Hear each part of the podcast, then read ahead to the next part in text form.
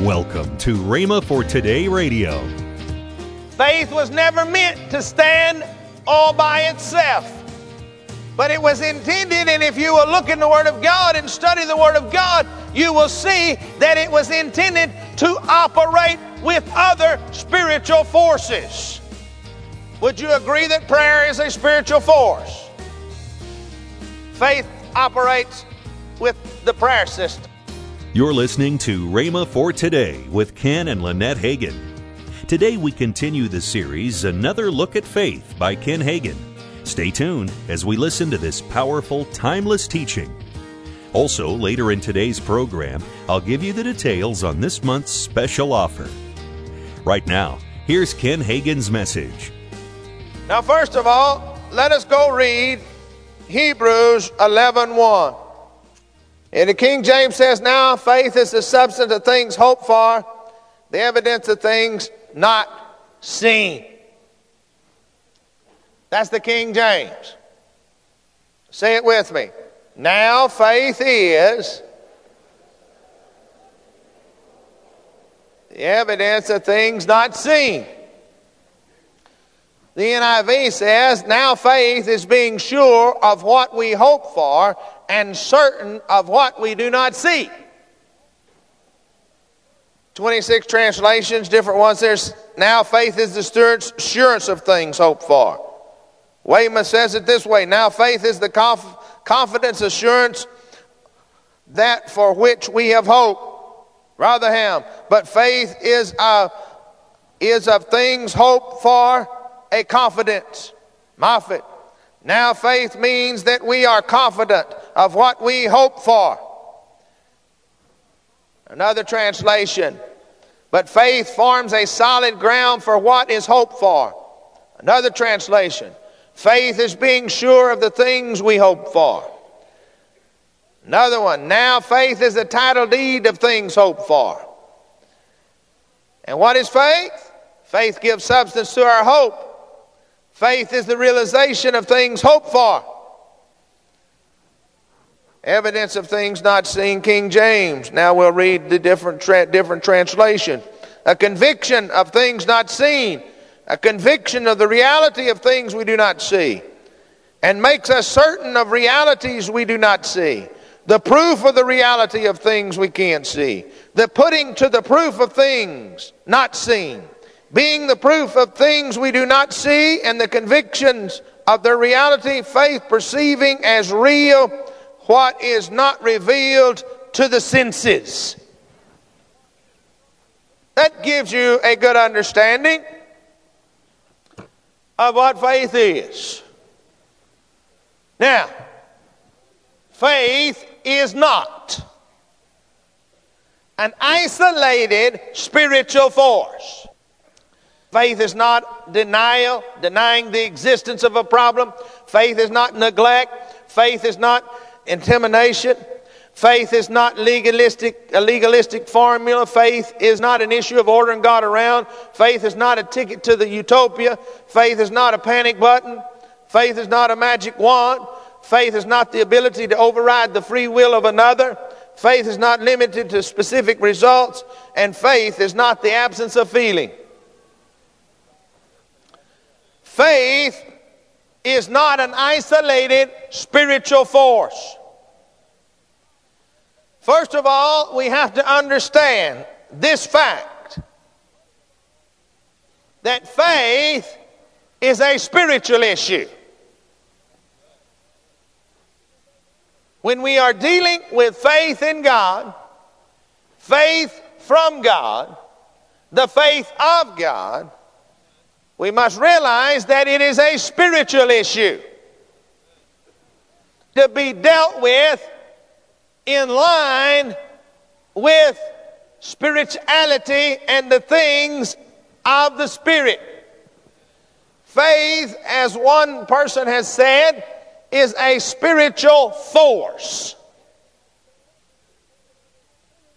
Paul referred to it in 2 Corinthians 4:13 as the spirit of faith. Another, in other areas, Paul, Peter both refer to it as the heart believing. Faith is not mental in the area that we are talking about. It is not mental assent. It's not intellectual agreement. It is a spiritual force which grows in the heart of man or the spirit of man. All right? Jesus said that we are spirit. Well, actually, he said it this way in John 6 63. Jesus said that his words were spirit. We are spirit. Those spirit words produced a spiritual force. And as we listen to the Logos, which is the written word, inside of us,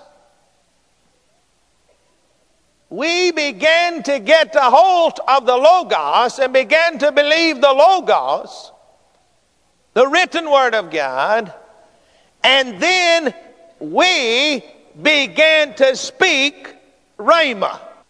The word Rhema is a Greek word, it simply means speaking in its literal sense. In the sense that we are using it, in speaking the Logos that has been put in our heart, we are using it in the sense then as speaking the Rhema. It becomes the Rhema, the spoken word. That's what Rhema means, the spoken word. Any word that you speak is Rhema, but when you speak the Rhema word of God, it's different.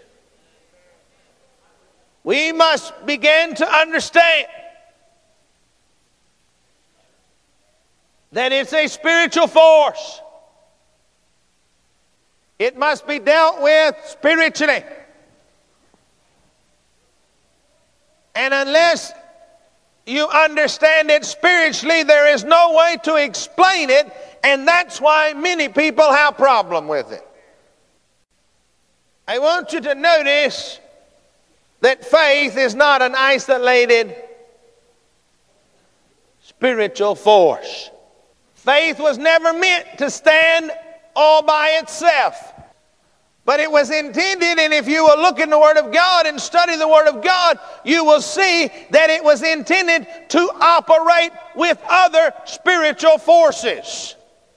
Would you agree that prayer is a spiritual force? Faith operates with the prayer system.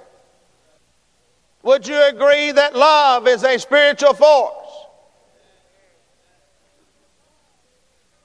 Paul says faith works by love. See, what we need to become well aware of is that all of the spiritual forces love, prayer, faith, so forth, so on that God has set into existence they must operate together in order to accomplish. We all have a human body. We understand that Paul said we are a spirit. We have a soul and we live in a body. We understand that. Spirit, soul, and body. You ever notice that to function properly in the natural or the spiritual, that all three of those systems had to be working together. Spirit, soul, and body. Looking at the human body, we have a circulatory system,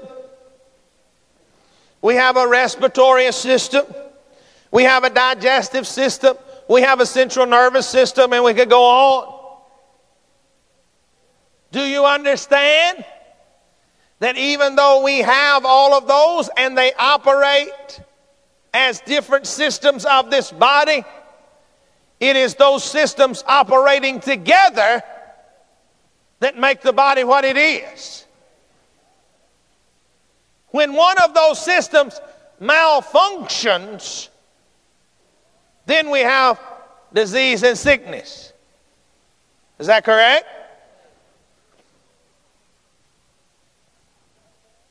You let your respiratory system malfunction, and I guarantee you, you will find out that you have a problem. Because you'll be sucking for air and crying for somebody to put an oxygen mask on you. How many of you guys playing ball ever been hit hard enough to have the wind knocked out of you? Or maybe you wasn't playing ball, maybe somebody actually hit you. I tell you what, it is a horrible feeling to lay there on the ground and not be able to breathe. You think you're going to die, am I correct? You know what happened? Your respiratory system was shocked, and for a few seconds, it was numb and didn't work. You are listening to Rhema for Today with Kenneth and Lynette Hagin. You can find more resources that will change your life. So visit us today at rhema.org. That's R H E M A dot O R G. I'd like to tell you about this month's very special offer the limited edition Kenneth E. Hagin Legacy Bible. It contains a collection of 26 lessons on faith bound in beautiful black genuine leather. It features the King James text, a concordance, and a harmony of the four Gospels offered for a special introductory price of $129.95. Don't delay. Call today. Call toll free 1 888 Faith 99. Again, call toll free 1 888 Faith 99. You can also order online at rhema.org. That's R H E M A dot O R G. rhema.org. Or if you prefer to write to Kenneth Hagin Ministries, our address is P.O. Box 50126, Tulsa, Oklahoma 74150. We always love to hear from our listeners, so write in or email us today and become a part of Rhema for Today. Now, let's join Kenneth and Lynette Hagin. And we got Living Faith Crusades coming up in March. Yes. Uh, we're going to two places we haven't been before. That's right. March 4th through the 6th. We're going to be in Ridgely, Tennessee. Ridgely, Tennessee. Abundant Life Fellowship Church, Pastors David and Tammy Gray. I'm looking forward to that. And hey, all the people in that area, hey, uh, get the news out. Come out. We're going to have a great time. Go now. Then we're going to move right over there on March 7th through 9. We're That's going to move over to Cleveland, Tennessee. That's Wednesday through Friday. Yes. At Cleveland Christian Fellowship with Pastors Mark and, and, and Margaret Strickland. It's going to be a great time. I hadn't been in Cleveland in many, many years. That's our, right. Our good friend Norval Hayes, Hayes. lives in Cleveland. Yes. And I'm going to have to get a hold of him and and uh, and see if uh, we can get together when we get there. I think it's been about 1973 since we've been there. Yeah, I think so. Long no, time. That, it, we've seen him, but, Oh, yeah. but that that's the last time I've been to Cleveland. I think. I Yes. don't know. I can't. No, I've been there before. Okay. Uh, she she's going back too far. Oh, all right, Uh, all you went back too far. Hey, but we're excited about it because. I I haven't preached in these places in years. Yes. I haven't preached in Cleveland, Tennessee in a in a long, long, long time. I've That's been right. there, but and and we've never been to Ridgely. We are looking for. We Yes. want you to come and be with us. Get the news out, okay? Tell everybody. Tomorrow, more from Reverend Hagin on this powerful teaching, Another Look at Faith. That's tomorrow on Rhema for Today with Ken and Lynette Hagin.